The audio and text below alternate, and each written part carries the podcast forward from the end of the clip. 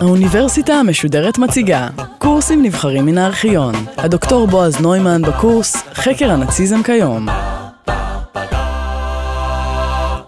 ב-1998 ראה אור הכרך הראשון של הביוגרפיה היטלר, היבריס, מאת ההיסטוריון איאן קרשו. שנתיים לאחר מכן הופיע הכרך השני היטלר נמסיס. מדובר ללא ספק ביצירה מונומנטלית מכל בחינה שהיא. מבחינת כמות ואיכות המקורות ההיסטוריים שעליהם היא מבוססת, התיאור המוקפד והמדוקדק של חייו האישיים והפוליטיים של המנהיג הנאצי, רוחב היריעה של תיאורי המבנים והדינמיקות של המפלגה, התנועה והמשטר הנאציים ועוד. ועם זאת, בתום הקריאה נותרתי עם טעם של החמצה. מעבר לסינתזה המקיפה והמרשימה, תהיתי ביני לבין עצמי מה בעצם מחדש קרשו במחקרו זה. בסופו של דבר טענתו הסתכמה בכך שסוד כוחו של היטלר היה טמון בשילוב בין כריזמה יוצאת דופן לבין הפונקציה הבירוקרטית שלו, שגרמה לגורמים המעורבים במערכת הנאצית לכוון לדעתו מבלי שהוא עצמו הורה במפורש מה לעשות. סוד כוחו של היטלר היה טמון אפוא בשילוב מנצח וקטלני של כריזמה ויכולת הנאה לפעולה. אולם במסקנות ובתובנות האלה, נכון לזמן פרסומה של הביוגרפיה, לא היה כל חדש. על הממד הכריזמטי של היטלר עמדו כבר חוקרים בני תקופתו של היטלר. הטענה בדבר הפונקציה הבירוקרטית שלו, כמי שידו לא בכל, אך יד כל בו, נוסחה כבר בסוף שנות ה-60 של המאה ה-20. מדוע אני מרחיב לגבי קרשו? משום שהוא אחד מגדולי ההיסטוריונים של הנאציזם, וככזה ציפיתי מיצירתו הגדולה להיות יותר מסינתזה או מסיכום של ידע קיים. ומחקרו של קרשו אינו היחיד מבחינה זו. החל מסוף שנות ה-90 של המאה ה-20 ועד היום ראו ועדיין רואים אור אין ספור מחקרים פרייתם של היסטוריונים ותיקים ומדור הביניים, כולם עבי כרס, כולם מונומנטליים, על הרייך השלישי, על מלחמת העולם השנייה, על השואה. קצרה היריעה מלהציגם כאן, וזו גם אינה מטרתי. המשותף לרובם הוא היותם סינתזה של ידע קיים. במהלך שנות ה-90 העברתי שיעורים וסמינרים על הנאציזם באוניברסיטת תל אביב.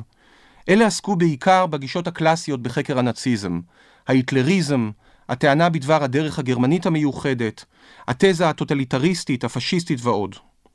לאחר קריאת ספרו של קרשו ומחקרים נוספים מסוגו, חשתי אז שחקר הנאציזם אולי הגיע בעצם לקיצו. וזאת משום שמחקרים סינתטיים שבמהותם מסכמים ידע קיים, הם בדרך כלל עדות לכך שאין יותר מה לחדש. כל שנותר הוא לסכם את מה שידוע. ההנחה שחקר הנאציזם אולי אכן הגיע לקיצו, לא הייתה מופרכת בעיניי כלל וכלל, שהרי זה יותר מחצי מאה מקדישים אין ספור חוקרים מכל תחום אפשרי במדעי הרוח והחברה, את כל מרצם לניסיון לתאר, להסביר ולהבין את הנאציזם. האם סינתזות של היסטוריונים כדוגמת קרשו הן אכן ההוכחה לכך שהגענו לשלב שבו אין יותר מה לחדש בחקר הנאציזם? עד מהרה גיליתי את התשובה, לא ולא. יצירתו של קרשו ושל היסטוריונים אחרים מסוגו לא היו אלא פרקים מסיימים של דור חוקרים מסוים. דור שעד מהרה תפס את מקומו דור חדש של חוקרים. דור בעיקר של חוקרים צעירים שיודעים לעשות את מה שצעירים יודעים לעשות, למרוד. סדרת ההרצאות תוקדש לתיאור מחקריו של הדור החדש הזה.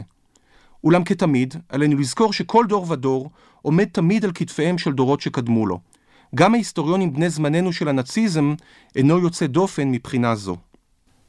מהן ההיסטוריות בנות זמננו של הנאציזם ומה מאפיין אותן? אקדים ואומר שבמסגרת הדיון בהיסטוריות האלה אני כולל את המחקרים שהופיעו מאז ראשית שנות ה-90 של המאה ה-20 ועד היום.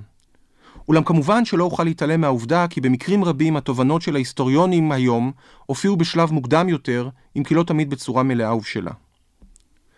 המאפיין הראשון הוא לדעתי גם המשמעותי והמכריע ביותר של ההיסטוריונים בני זמננו החוקרים את הנאציזם, הוא היעדר המחויבות שלהם לציווי הערכי-מוסרי שהיסטוריונים קודמים במידה רבה היו מחויבים אליו.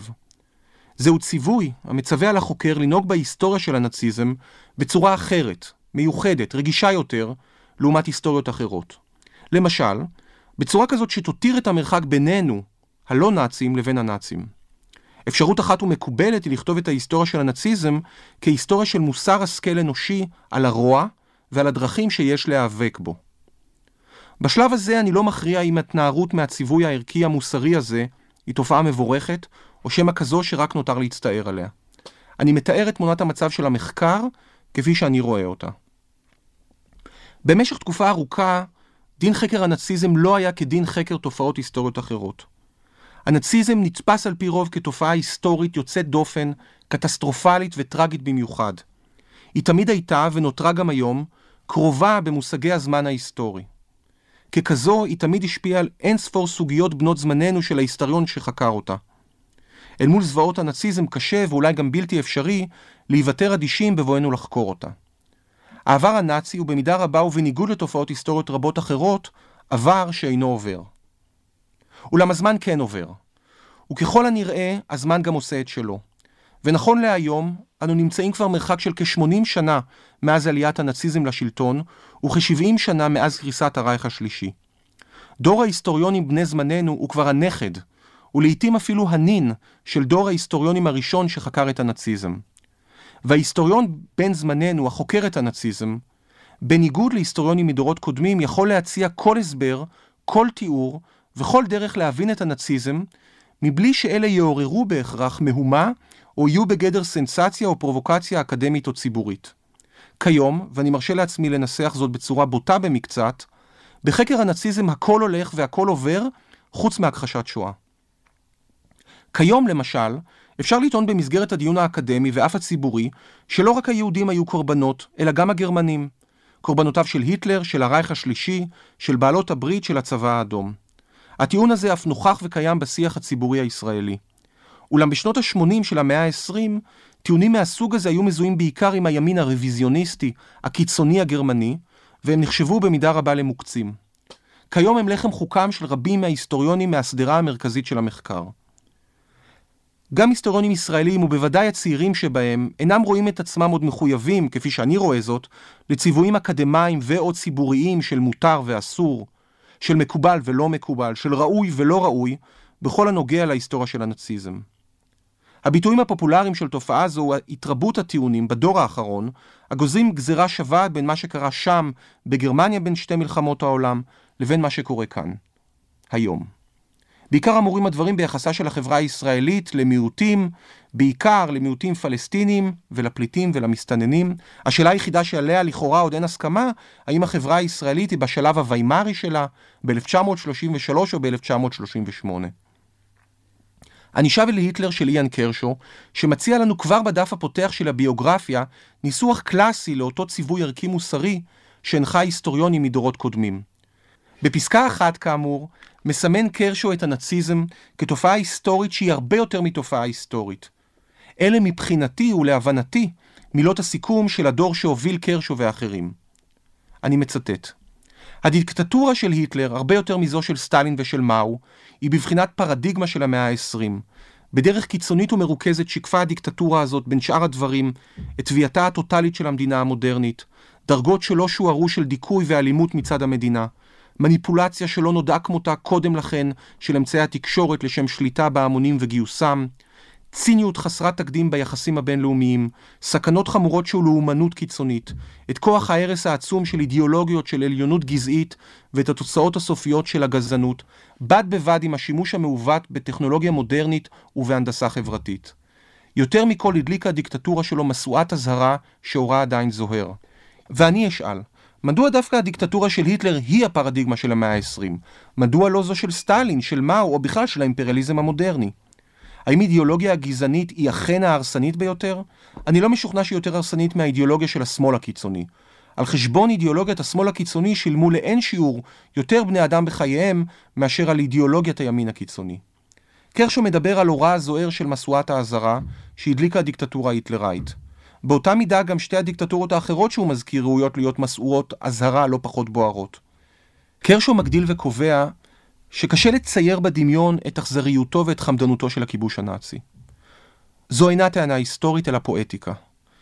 גם את האכזריות של סטלין ושל מאו קשה לתאר בדמיון, ורשימת הקשים לציור בדמיון עוד ארוכה. ולסיום, האם רצח העם שהנאצים ביצעו, העולם אכן לא חזה שכמותו קודם לכן? רבים יסכימו עם קרשו ורבים לא. אני מרגיש לא נוח, אפילו נבוך, להתחיל בדיון מהסוג הזה של מי היה יותר גרוע, אלא שקרשו, כמו היסטוריונים רבים אחרים של הנאציזם, מתעקש להתחיל בעמדה הזו ולסמן את הנאציזם כגרוע ביותר. עמדה שהיא כאמור בעייתית מבחינה היסטורית, ובעיניי גם מבחינה ערכית מוסרית. לא ראוי ולדעתי גם אי אפשר לנסח קנה מידה למדידה של רוע מהסוג הזה. זה תמיד ייגמר רע. מקריאה אינטנסיבית במחקריהם של היסטוריונים בני זמננו, מסקנתי היא שרבים מהם כבר השתחררו מאותו ציווי ערכי מוסרי שהנחה את קרשו ורבים אחרים בבואם לחקור את הנאציזם. החוקרים בני זמננו מתייחסים אל התופעה הנאצית יותר ויותר בצורה היסטורית, ללא יראה, ללא מורא, ואפילו הייתי אומר, ללא אותה קדושה. וכאן להבנתי, טמון המקור למאפיין נוסף של חקר הנאציזם בימינו. אותה השתחררות מהציוויים הערכיים-מוסריים ביחס לתופעה הנאצית, מהדהדת במעשה המחקר עצמו, ופותחת אופקים היסטוריים והיסטוריוגרפיים חדשים. בראש ובראשונה מדובר בהופעת נושאי מחקר חדשים, שאת חלקם כמעט ולא היה ניתן להעלות על הדעת עד לפני שנות דור. כך למשל, במהלך שנות התשעים, החלו היסטוריונים לברר את הקשרים בין התנועה הנאצית לבין התנועה האקולוגית. ב-2005 הופיע קובץ שכלל ממיטב מחקריהם של ההיסטוריונים בתחום, תחת הכותרת עד כמה ירוקים היו הנאצים, טבע, סביבה ואומה. מי היה יכול להאמין עד אז שיופיע תחום מחקר כזה, ובוודאי ספר שזו כותרתו. אחד ממוקדי המחקר בתחום הזה הוא החקיקה הנאצית האינטנסיבית הירוקה. ביולי 1935 חוקקה ממשלת גרמניה בראשותו של אדולף היטלר את חוק הרייך להגנת הטבע. מדובר בחוק פדרלי, חסר תקדים בהיקף התחומים שטיפל בהם, וכזה שהעמיד לרשות המחוקק אמצעי אכיפה חסרי תקדים. לרמת חקיקה דומה תגיע בריטניה רק לאחר מלחמת העולם השנייה, וצרפת רק בשנות ה-60. אפשר לטעון כי החוק הוא אבן דרך בתולדות התנועה הירוקה במאה ה-20. וחוק הרייך להגנת הטבע היה רק אחד משיאי החקיקה הנאצית הירוקה. ראויים לציון חוקים ותקנות נוספים שעניינם למשל הגנה על בעלי חיים ועל יערות, ניסיונות לחקיקה פדרלית למניעת זיהום אוויר ועוד. תחום מחקר היסטורי אחר, מפתיע גם הוא, בוחן את היחסים והזיקות בין הנאציזם לבין האסלאמיזם. בהקשר זה טוענים היסטוריונים אחדים לדמיון, ולעיתים אף לזהות בין השקפת העולם הנאצית לבין זו האסלאמיסטית. למשל, בשאיפה לשליטה מוחלטת בחיי האדם, או לחילופין בסימונו של היהודי כארכי אויב שלה, כאויבה המטאפיזי ממש. היסטוריונים אחרים יטענו עוד יותר, כי התנועה האסלאמיסטית היא בת זמנה של התנועה הנאצית, ואף הפשיסטית, ולא במקרה. כולן הופיעו באותו עשור. המפלגה הפשיסטית הוקמה ב-1919, המפלגה הנאצית ב-1920, ותנועת האחים המוסלמים, המייצגת הנאמנה והראשונה של האסלאמיזם המודרני, ב-1928. התנועה הנאצית וזו האסלאמיסטית הופיעו בתוך ומתוך הקשר היסטורי דומה של מלחמת העולם הראשונה וקריסת האימפריות הגדולות. המפלגה הנאצית על רקע קריסת הרייך השלישי, ותנועת האחים המוסלמים על רקע קריסת החליפות של קונסטנטינופול ב-1928 והקמתה של טורקיה המודרנית על ידי אטאטורק, כששתיהן מציעות מהלך של התעוררות או תיקון בדמות הקמתה של אימפריה. חליפות במקרה האסלאמי ו Großdeutschland או גרמניה הגדולה במקרה הנאצי. הקרבה בין התנועות התבססה גם על שיתופי הפעולה בין שתיהן בשנות ה-30 וה-40. גולת הכותרת שלהן הייתה פעילותם של ערבים מוסלמים בברלין, כדוגמת חאג' אמין אל-חוסייני, מנהיגה הלכה למעשה של התנועה הלאומית הפלסטינית, ששירתו את האינטרסים הגרמנים, אבל גם את של עצמם במזרח התיכון. מלבד נושאים חדשים, מתאפיין המחקר בין זמננו גם בהרחבת האופק ההיסטוריוגרפי של הזמן ושל המרחב שבו התקיים הנאציזם. יותר ויותר היסטוריונים מצביעים על מגמות היסטוריות ארוכות טווח של המשכיות ו/או קטיעה בהיסטוריה של הנאציזם.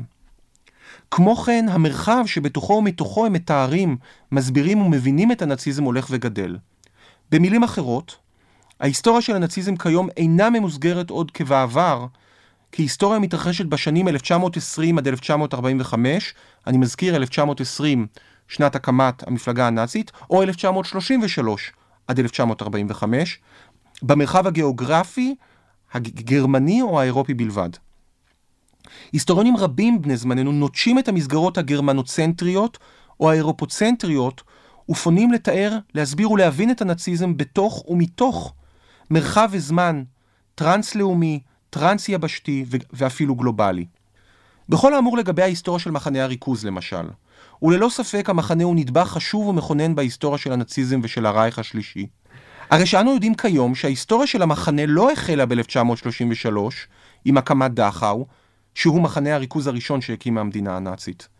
מחנה הריכוז הראשון בהיסטוריה הוקם ב-1900 על ידי הבריטים בזמן מלחמת הבורים בדרום אפריקה.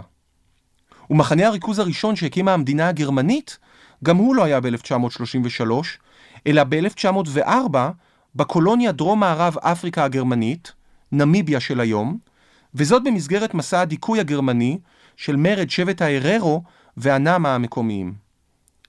יש היסטוריונים הסוברים כי במסגרת דיכוים של שבטים אלה בראשית המאה ה-20, התרחש למעשה הג'נוסייד הגרמני הראשון שביצעה גרמניה. ויש המגדילים לטעון כי מדובר בלא פחות מאשר הג'נוסייד הראשון במאה ה-20. בכל מקרה, במסגרת היסטוריה זו של מחנות הריכוז מוצעת כאן למעשה היסטוריוגרפיה אלטרנטיבית של הנאציזם, שראשיתה בכלל בשנים הראשונות של המאה ה-20, ושכוללת למרבה ההפתעה גם את מרחב היבשת השחורה. ההיסטוריוגרפיה בת זמננו, המזהה את השואה כג'נוסייד, פותחת את ההיסטוריה הנאצית אל אופקים רחבים עוד יותר של זמן ושל מרחב של ההיסטוריה העולמית. היסטוריה העולמית של השואה מציע למשל ההיסטוריון בן קירנן בספרו דם ואדמה, היסטוריה עולמית של ג'נוסייד והשמדה מספרטה ועד דארפור. הספר ראה אור לפני מספר שנים. כפי שניתן ללמוד כבר מכותרת המשנה של הספר, מזהה קירנן את השואה כג'נוסייד, וממקם אותה במסגרת היסטוריה ארוכה, שראשיתה בספרטה וסופה בדארפור, תוך שהיא עוברת בכל זמן ובכל מקום בהיסטוריה העולמית שבהם מתרחש ג'נוסייד. וכמעט תמיד הוא התרחש. להיסטוריוגרפיה שכזו, ללא כל ספק, השלכות דרמטיות על האופן שבו אנו מתארים, מסבירים ומבינים את השואה, ועל כך ארחיב באחת ההרצאות. מאפיין אחר של ההיסטוריות בנות זמננו של הנאציזם, שנגזר במידה רבה מהמאפיינים שכבר הזכרתי עתה, הוא היעדרם של היסטוריה, היסטוריוגרפיה ואפילו מתודולוגיה דומיננטיים. בשנות ה-20, ה-30 וה-60 של המאה ה-20, היו אלה בעיקר התזות הפשיסטיות ששלטו בכיפת המחקר האקדמי על הנאציזם. בשנות ה-50 טענו שהנאציזם הוא טוטליטריזם. שנות ה-60 וה-70 היו השנים היפות של ההיסטוריה וההיסטוריוגרפיה החברתית של הנאציזם. בשנות ה-80 ובחלק מה-90 פרחה ההיסטוריה התרבותית. בדור האחרון, לעומת זאת, בעיקר כתוצאה משינויים דיסציפלינריים, ובראשם התפוצצות הידע וקריסת ההיררכיות של הידע, קשה, ולדעתי גם בלתי אפשרי להצביע על מגמה אחת בולטת בחקר הנאציזם. אני גם לא יכול לזהות היסטוריון, קבוצת היסטוריונים או אסכולה שאותם ניתן להכתיר כבולטים ביותר, כמשפיעים ביותר, כחשובים ביותר בתחום. חקר הנאציזם, אולי כמו דיסציפלינות רבות אחרות בימינו, מתאפיין בפרגמנטציה מוחלטת. אין יותר מרכז. אין יותר איאן קרשו, אין יותר שאול פרידלנדר. ההיסטוריון בנדטו קרוצ'ה טען שכל היסטוריה היא היסטוריה בת זמננו.